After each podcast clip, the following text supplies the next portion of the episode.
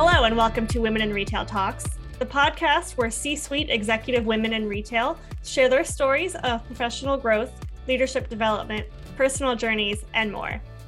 I'm Marie Albajes, Senior Editor at Women in Retail, a membership based community of executive women at leading retailers and brands. Today, I'm joined by Alicia Mason, the Chief U.S. Customer Experience Officer at McDonald's. We're talking with Alicia today about sponsoring the next generation of female leaders, about building a great culture at McDonald's, and about her career journey. So, Alicia, thank you so much for joining us today. Thanks, Marie, for having me here. Really excited. Yeah, so I would love to just jump in to hear what your kind of day-to-day responsibilities are, what your your role is at McDonald's. Yeah, so my role definitely has evolved over the last few years, and I think that is appropriate, kind of given the consumer landscape evolution.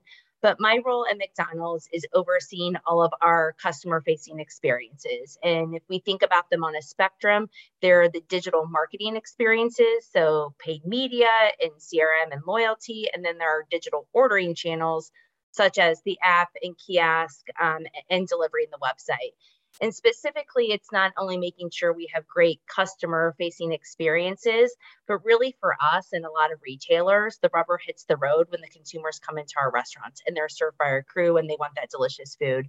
So making sure those customers experience live up to our values and our brand and our history and our DNA, but making sure then our crew can execute those in a way that is great for the customer as well for them. Yeah, I feel like experience in retail is now like the key the key phrase, right, is experiential retail experiences. Those are what customers are wanted. Um, and I know that you were really instrumental in rolling out McDonald's new loyalty program. Mm-hmm. And that was even when you were the vice president of digital customer experience and media. So even before the role that you have now. Um, so that's a huge undertaking. And I'm wondering if you could share a few lessons that you learned um, from a leadership perspective as you're kind of helping your team through this. Yeah, it was um, to to go back in time. It seems like it was just yesterday, but it also seems like it was forever ago. Um, so to kind of go back in time, we had already a, a very strong customer, uh, a digital customer base. Um, however, you know what our customers kept telling us is what they wanted was a loyalty program because they wanted to be rewarded for their fandom and they wanted uh, more delicious food. That's why they come to us. And so that was the logical next step. Um, I remember it, it was February of 2020. We had our first cross functional kickoff meeting. And, you know, to get something done on the scale that we are, you know, we are privileged to serve, you know, 86% of America. Um, almost 14,000 restaurants. It was a very large cross functional meeting, as one could imagine. So February 2020 we kick off, and then February or March 13th we go into into lockdown. Um, so I think one of the the early things that we learned from a leadership uh, leadership standpoint, and me personally, is that it was much as about the what as we had to obviously get you know the product testing and putting in our restaurants for our customer and our crew. But we really had to think differently about the how. How do we actually get people in the restaurant safely? How do we pivot when people are obviously not feeling well or they have loved ones that they're taking care of? And it was that really big balance. And that seems obvious, but it was just so heightened of the stakes that we were in at that moment of trying to launch something that big, which would be come to be the largest QSR loyalty program and during a quite frankly, an unprecedented, uh, unprecedented time. I think the other thing that was really great in kind of looking back, it was a true, true cross-functional team in terms of you didn't know the roles that people play. You know if they were in operations or learning and development or marketing. We had one common goal. So in really ensuring, I think, you know, from a leadership standpoint, uh, if if the goal is clearly stated from the top and there's support all the way through and everyone believes in that you can you can really rally a huge you know cross functional team to to get behind even in the worst of times like it was covid and bring that to life. So needless to say when we actually launched it and actually physically got together um, in uh, june of 21 it was a pretty big celebration but it's been a great experience. It, it, you know, it really started with our crew on the ground being able to execute it and deliver that for their customers all the way up, you know, to our C-suite of supporting. So it's been fantastic. Um, we have over 30 million active customers in it um, over a year. So it's been a pretty, it's been a pretty wild ride, but something I'm so proud of. And will probably be one of the things I hold near and dear to my heart uh, forever, just given how, how amazing the team was to bring this to life. Yeah, congratulations. That's awesome. I mean, it's one thing to launch a loyalty program at a massive company in normal times. Like it's a whole nother when you have to factor in all of the safety aspects that you had to during COVID. So um, applause yeah. to you. That's amazing. thank you. Thank you. So I know that you worked in some media agencies before McDonald's. You haven't always been in the, the retail or the restaurant space. So tell me how, maybe walk me through your career a little bit and tell me how those roles prepared you for your current role. Yeah, it's um it's one of those I feel, you know, I listen to a lot. I love to hear uh I love to hear leader stories or, you know, how I built this is one of my favorite podcasts on how, you know, people build businesses. And I always love to hear the story. And I feel like there's two kind of folks that emerge. One is like very I know I wanted to do this. This is what I want to go after, like from the start or a very young age, or other people that kind of fall into it as they went. So I may I have fallen into it um, in a very lucky way. I have to say, obviously hard work, but pretty lucky. Um, I'm the first one in my family to go to college. And so, and I'm the first one, I'm the only one today that still has maybe, you know, I'd consider a very corporate job. Um, I knew I wanted to do marketing. I did a lot of different internships in college. And I read this book, Ogilvy on Advertising, and it just spoke to me. Um, and I was like, I want to be in advertising. This is amazing. Uh, being able to understand people's behavior and change that. So I actually was lucky enough. I got an inter or an interview there, and I got an internship. And they said all we have is media, and I was like, I don't know what that is, but I will take it, and I will love it, and I will be awesome at it. Um, so fast forward like 15 years later, I was in media, um, and it was one that I fell into. It fell into that, but it really kind of suited me one early on i had bosses that really just took me under their wing and gave me a ton of exposure. And even if it was just sitting in a meeting and, and seeing how they presented themselves or seeing how they pivot their thinking it was phenomenal. And i also got you know uh, bosses that very much gave me stretch opportunities of you know i know you haven't done this but you're going to be able you know we believe in you. You can do that. And they were there for backup obviously if you know i wasn't able or the team to succeed. So one of the things that I think is great about the agency world, um, or actually, there's probably a few. Number one, it at least for me, it was a culture that I thrived in. I thrived in. It was a very people culture. It was a work hard, play hard. It was, you know, a, a constantly changing, keeping with consumers. So I found very early on uh, the types of cultures I thrive in versus that I don't thrive in. The second is one of the great things about being on agencies is you get to work on a host of different industries. Um, and so I worked on everything in my first, you know, decade of my career, everything from the rebranding of BP to or British Petroleum, you know, to Beyond Petroleum, um, and that uh, the energy sector to J.C. Penney to CPG. And while at the end of the day, you're there obviously to, you know, to strengthen the brand, every every industry does it differently. And so to have that many different industries uh, in one decade i think really kind of sets you up for further success.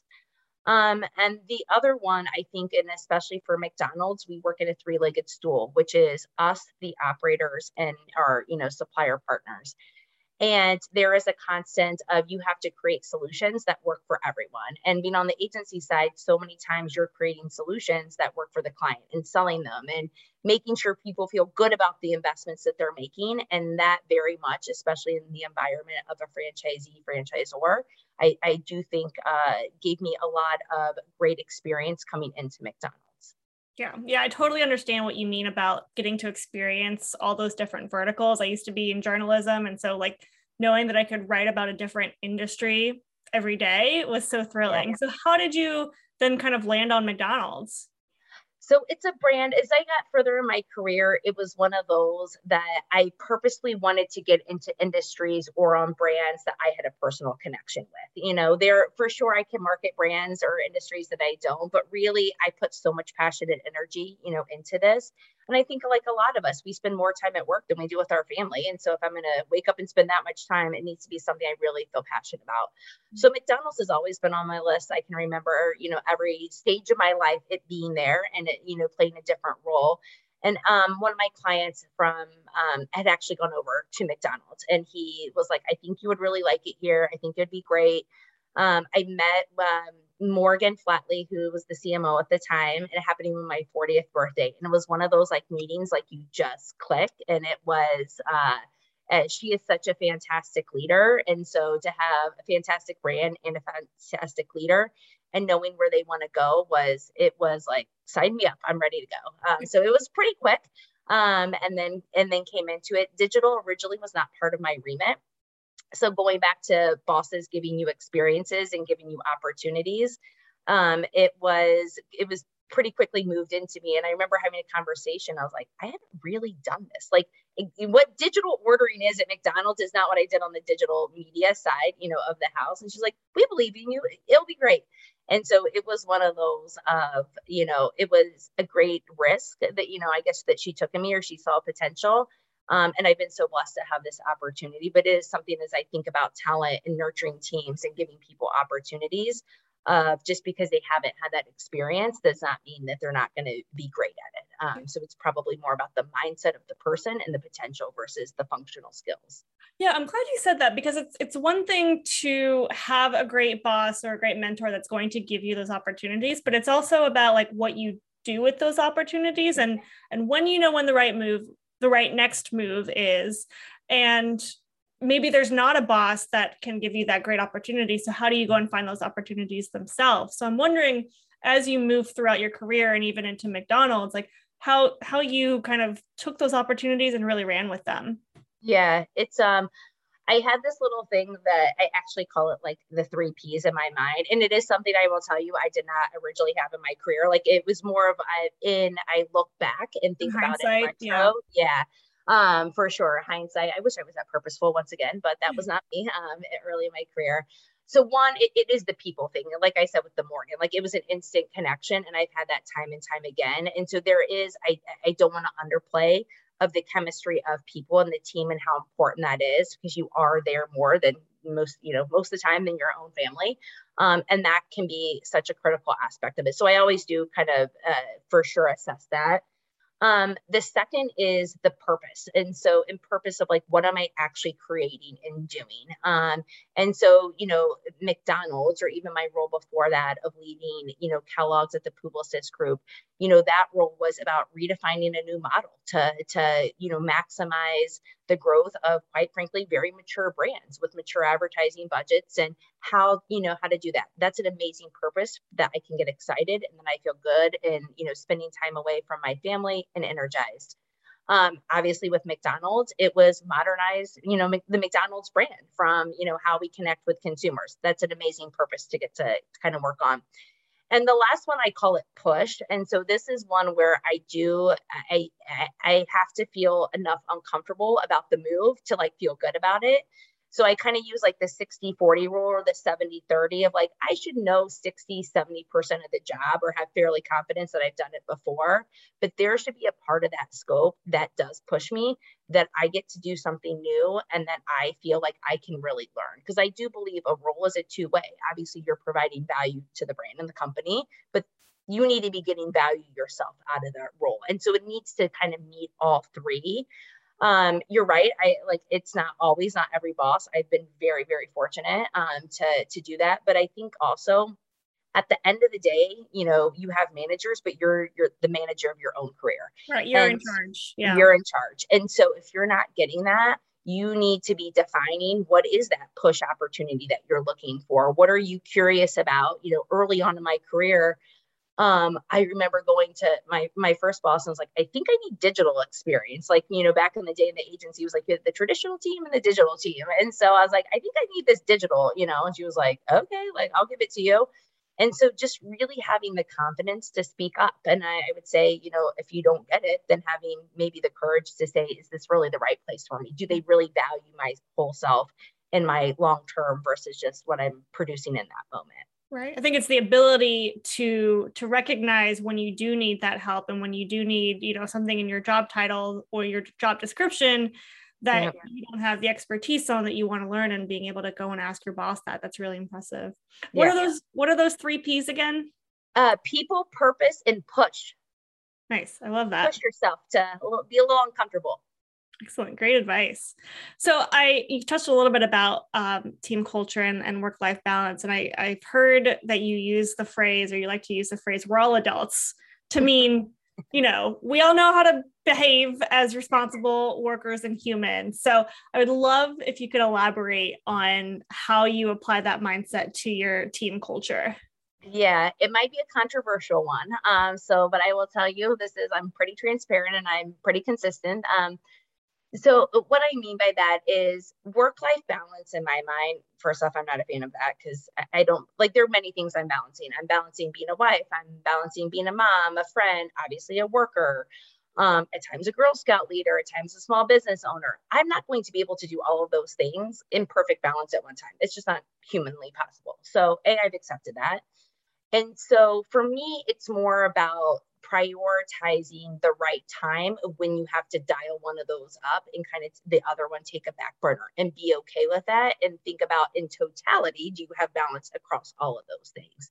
And so the way that i manage my life and get balance is i wake up at 4.15 in the morning and i work because that's when the kids are sleeping and my husband's sleeping and i have a little like peace and quiet.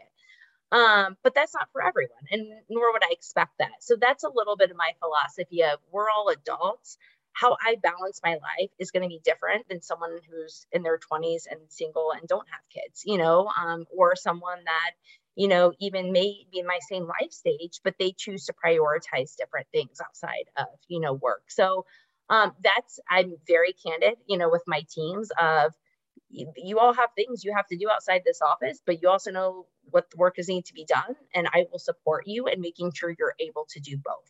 And if something ever feels off, then let's have that conversation about what we need to, to, to make it right. But um, yes, so later today, I am uh, I'm actually sitting here from my house doing this because I have family pictures at 4:15 that I have to go to. So I am choosing uh, choosing family pictures this afternoon. So I love that. So how do you convey that to your team? I mean, do they know that they can come to you and say, you know what, I really have to take this yoga class at noon at lunch? Um, and if there is a conflict, like how do you address that? So one, I think it just it first starts with transparency, and not just with this. I just think in general, it's always good when you're onboarding to a new team or onboarding new direct reports just really talking about the different styles. And so that is one of the things I do in the first few weeks with people. Um, and, and, not just my direct reports, but even a few levels down, especially, you know, if they're a critical kind of team member or a leader on the team, is just talking about styles in terms of this is my communication style. This is, you know, my style of how I work. This is my expectation tell me about yours you know i don't expect you to respond to me at 4.15 in the morning but also do expect i'm not going to respond to you at 8 o'clock at night because i don't work at 8 o'clock at night but some people like to so i think having that transparency from the onset um, and then I think there's a little bit of the modeling of it. Of uh, my team knows today I'm not going to be in the office this afternoon because I'm going to be at a photo shoot with my family and I can't talk. And so I think that just, you know, being able to live that and support that. I mean, there are times to be clear that I have to prioritize, you know, of being in the office. And we also have those hard conversations. And if it's like, okay, you really can't, okay, well, let's figure out a backup plan. Who can be here in your place? Or what can we send as a pre read not to have you, you know, because you have something, you know, something, another commitment. So just being transparent and be able to work around it and model that behavior. Yeah, that's a great leadership trait to have. So I know that you are also a really big proponent of mentorship and sponsorship. And I think I heard that you even sponsor a few women yourself. So what does that look like for you? So it is one, um, this is probably organically came up for me because I have been very blessed, as I said, to have very um, very strong female bosses that ultimately are mentors. And I still talk to many of them today. Um, as of today, actually, I was just speaking with one earlier today. And so it's it's something that I believe very much that I need to kind of carry forward uh, because I had that opportunity and I had that person doing.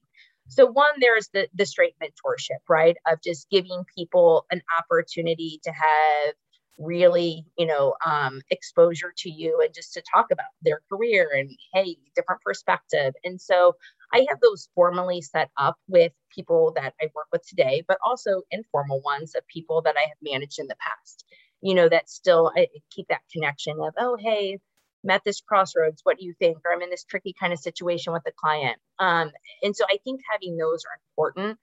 I will say over the last few years, it's been, um, I've been specific. I tended to maybe mentor people that are like me in terms of kind of my profile, in terms of, you know, a, a, either a driver or in a media role only. So, like, more just people that are, you know, similar to me or my background. And so I have been more purposeful in the last few years of trying to mentor people with more diverse backgrounds um, and career aspirations because I do believe you can learn from each other. So that's one side of mentorship. So I'd really think about not only who are you mentoring, but also who's mentoring you and are they diverse? You know, do you have a diverse kind of uh, slate of mentors? Um, and then the the sponsorship I do think is a newer kind of concept. Um, I've only learned it in the last probably three years.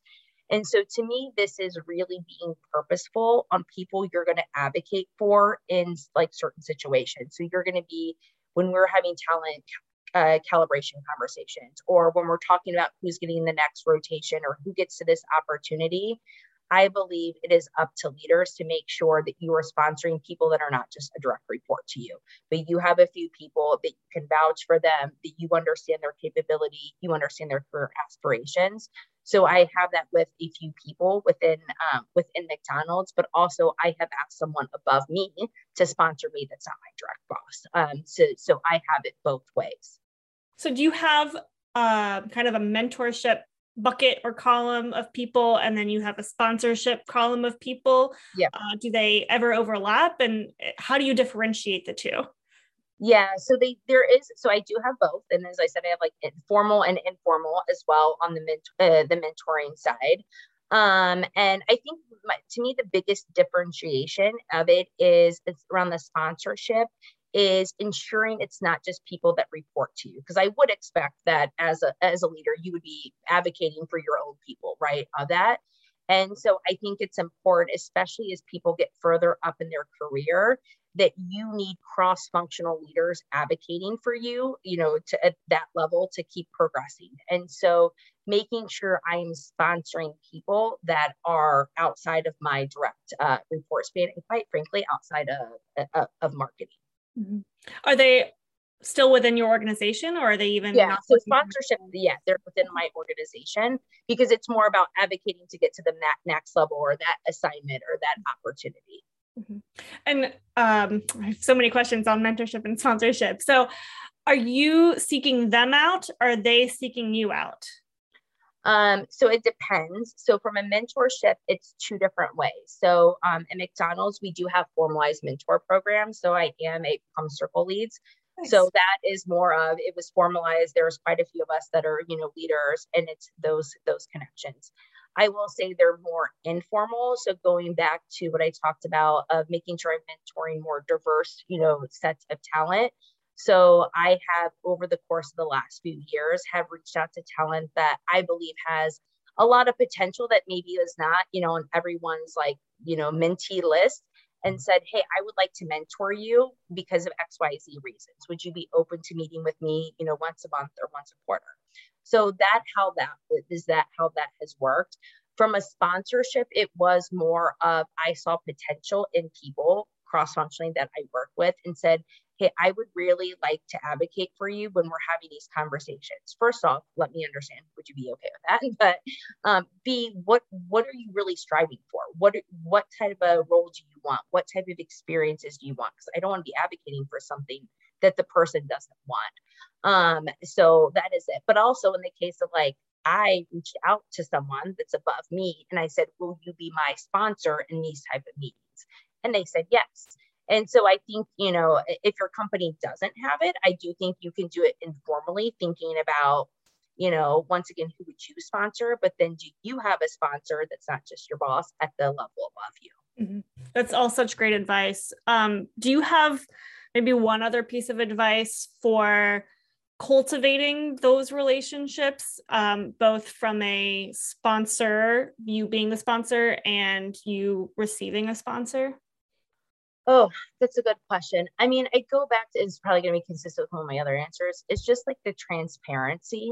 Um, and I and I do this even with my mentors. Like it's okay to tell me that you don't want to be at you know xy company forever and ever like I, i'm okay with that you know but i can help you navigate or i can maybe help you think through different opportunities that you don't maybe always see or even in your own self of being very transparent of hey I, this is actually what really gives me energy. I know i'm in this role but this is what i want and this is what gives me energy. So I have found the most meaningful connections, and quite frankly, that have netted the most, either in you know new ways of thinking or an actual opportunity, is when you can be really transparent and honest with that person, but also have the trust that it stays within that, within you know, uh, within the two of you, or shows up.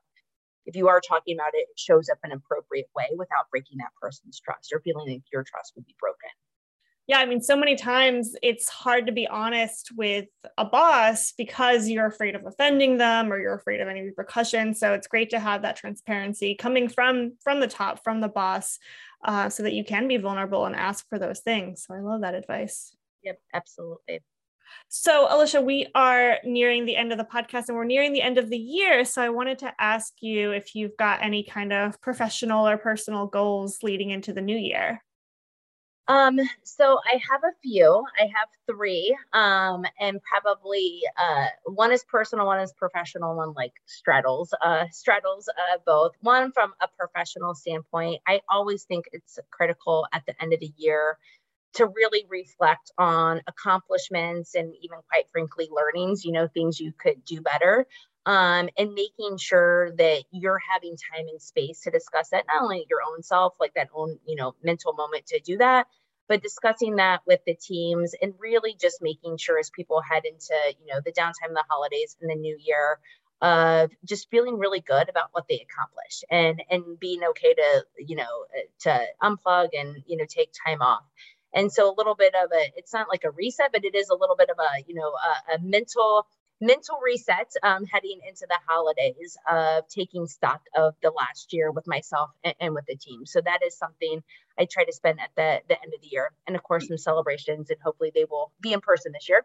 Yeah. Um, Do you have a, a, process, like a formal process for doing that? I mean, does it involve spreadsheets or is it just kind of like put it on the calendar, take an hour, take a day and reflect? It's more, um, so I'm a reflector at 4.15 in the morning. So I do a lot of that. Um, so that is like kind of my kind of space. And so it's more around making sure I'm using my one-on-ones and team meetings in December. So like I will go into December of like having my thoughts there and then doing that, you know, in the in those settings, just so it's like that's how we're ending the year. It's on a positive note of celebrating and you know, not everything's going to be a celebration, but you can learn from everything. And what, how do we think about? Actually started to have a conversation today because someone was asking me about it. I don't have regular one-on-ones with this person, but this person was asking. I was like, here are my reflections, you know, and I think this is a great thing to learn and let's apply it in the new year and you know, move on. Um, so that's that's kind of how I do it. Uh, yeah, so a lot of mine is uh, uh, probably the 4:15 to 6 o'clock is when I do it. Is when I set my time on the calendar. Um, and then personally, I'm looking forward. I have uh, two uh, girls and a husband and we are going on a much needed vacation. So we're going to Jamaica over the holidays. So I am so looking forward to unplugging and having a little bit of uh, rest and uh, time and relaxation with them. And I'm very much a sun beach person. So I uh, I am in Chicago. So I can only imagine what December will be around here. So I cannot wait to get out. Amazing. And then the last one is um, my my husband decided not to go back to corporate America he uh, started his own business and it very much you know we are uh, we are a, a, family business on sundays. You'll find us all in the store. And it's been a great learning experience for the girls and even for myself um, of running a small business. I'm a better business person because of it. Um, so this is our first seasonal um, holiday uh, and it so it is a bit professional and uh, personal how we manage and and another thing during the busy holiday season. So fit that into play practice and holiday festivities and you know end of year and all of that. So those are kind of the three big things i have going on over the next few weeks to close out the year and uh, be very thankful for 2022 and look forward to a uh, bright 23 amazing. So you're in chicago. Where can people find the store? Oh we live in oak park. It's called candy copia. It's right downtown oak park. So awesome. check it out. Great. Well alicia Stop thank at mcdonald's so- on the way before you go yes, right. okay, well, Alicia, thank you so much. We are out of time, but I really enjoyed talking with you, and I really hope that you enjoy that reflection and definitely enjoy Jamaica. Perfect. Thank you so much. I appreciate it.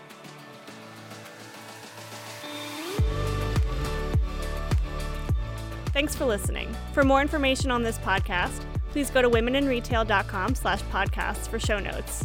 Women in Retail Talks is available on Apple Podcasts, Google Podcasts, Stitcher, and Spotify. Make sure to subscribe on our podcast channel page as well. If you've enjoyed this episode, please take a few moments to rate and review our show. Lastly, if you're a female retail leader interested in joining our community at Women in Retail Leadership Circle, visit womeninretail.com slash apply. Thanks, and until next time, this has been Women in Retail Talks.